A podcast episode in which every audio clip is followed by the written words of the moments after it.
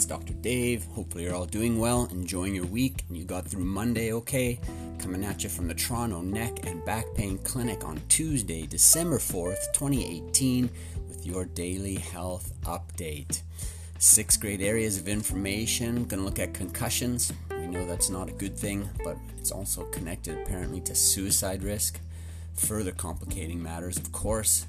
We're going to talk about central adiposity and uh, what that having that central kind of fat deposits does with pancreatic cancer.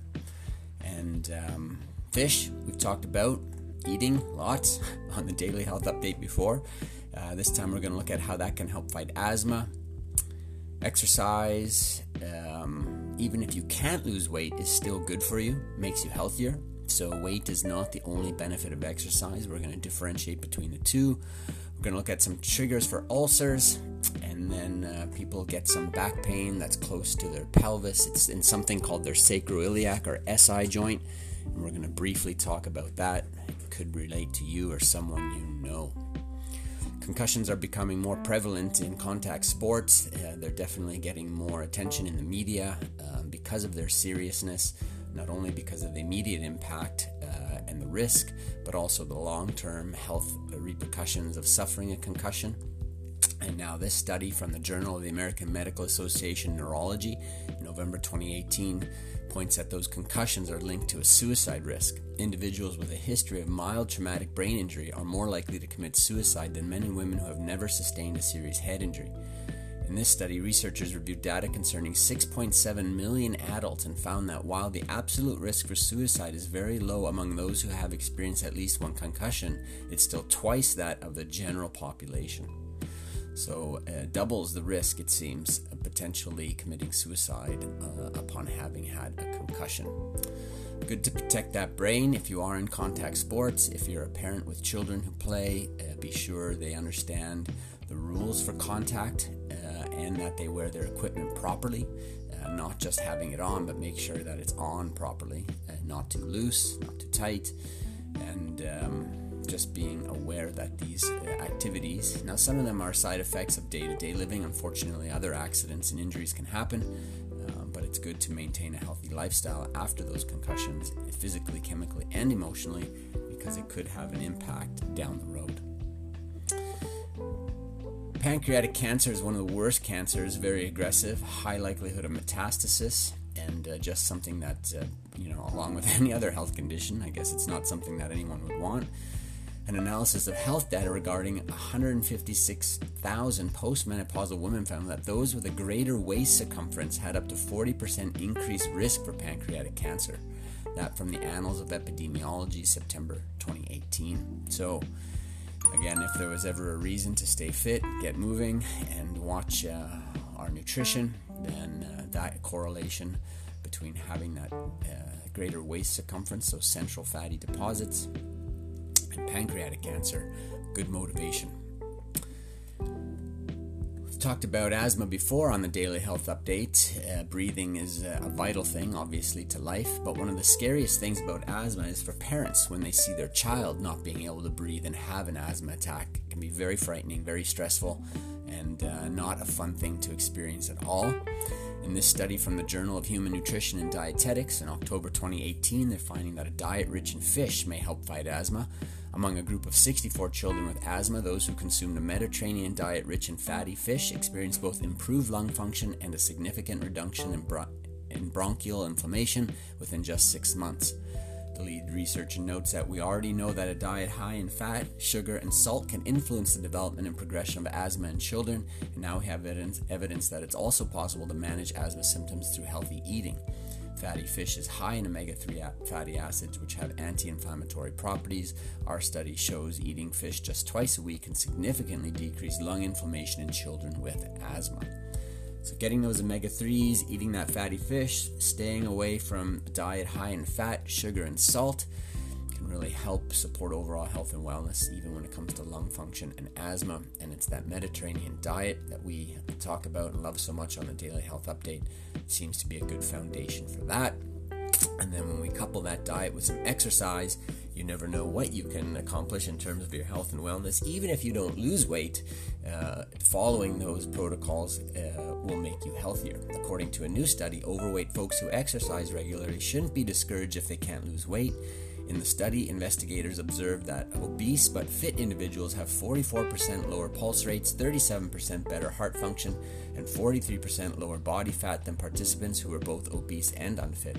The lead researcher adds that the cultural and clinical practice should start shifting from not just focusing on weight loss for health benefits, but really promoting and maintaining a certain exercise level, building up your cardiorespiratory fitness so you can run longer, get up more flights of stairs, etc. That from the American Heart Association, November 2018. It's interesting because my uh, correlation with health and wellness over somebody's lifetime is that they should be able to run across the street to save their life it's kind of a tongue-in-cheek comment and, and it's not meant as a criticism but the reality is if you maintain body function uh, you're just more likely to get through life as long as you were designed and created to with as better as good of if not and as better quality as possible. And that ability to get across the street run to save your life um, is a marker for that i believe now, not everybody likes to run. There's different kinds of activities. We have to find something that we enjoy doing to get our body moving and get some exercise and fitness. And uh, whatever we do will probably preserve our ability to stay functional, which is the key. Do you suffer from ulcers? If you have a dull or burning pain in your stomach that lasts for minutes or hours and comes and goes for days, weeks, or months, then you may have a peptic ulcer. The National Institute of Diabetes and Digestive and Kidney Diseases mentions these common causes of peptic ulcers long term use of non steroidal anti inflammatory drugs such as aspirin or ibuprofen, an infection with the bacteria Helicobacter pylori or H. pylori, and certain tumors in the stomach, intestine, or pancreas. That from the National Institute of Diabetes and Digestive and Kidney Diseases, November 2018. So, uh, if you have those uh, symptoms, that dull or burning pain in your stomach, good to get a proper diagnosis. You may have a peptic ulcer, but there may be other causes or sources of that ulcer, um, and it's good to uh, get a di- differential diagnosis on that so you can pursue not only the treatment of the symptom, but make sure that you get to the underlying cause or source of those ulcers and any kinds of stomach area related pains. Finally, on the chiropractic side of things, low back pain, of course, being very popular in terms of the chiropractic world, what chiropractic practitioners see quite often, and uh, an, an, area in the lower back that's common, commonly mistaken for low back pain is the pelvis. And the pelvis, uh, especially in the back, has two large joints called the sacroiliac or SI joints and those can quite often cause discomfort in the back region as well. Thorough examinations of 124 patients complaining of pain in the sacroiliac or SI joint region revealed that SI joint itself was the pain generator in less than 10 of the cases. The findings showed that for the vast majority of the patients in the study, the pain they experienced in the SI joint region was referred pain caused by dysfunction in the lower back. The findings reveal the importance of a physical exam and diagnostic test when assessing patients with SI joint region pain to distinguish potential pain generators. That from the Clinical Spine Surgery Journal, October 2018.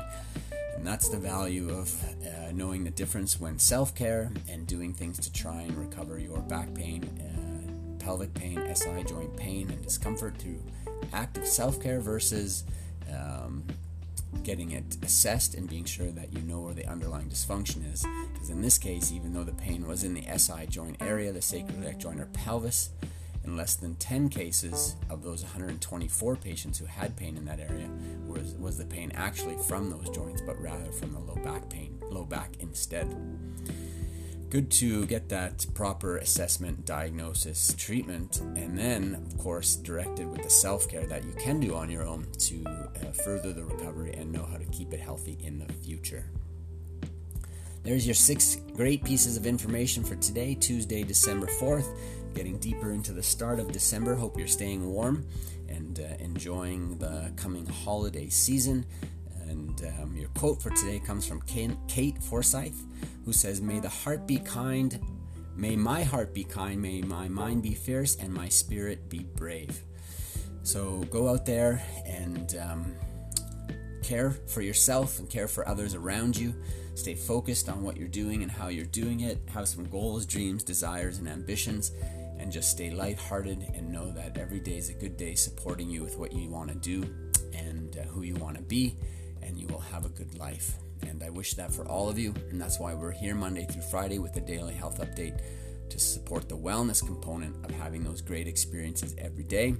And that means tomorrow, Wednesday, we'll be back with another episode, and I shall look forward to chatting with you then. Stay well.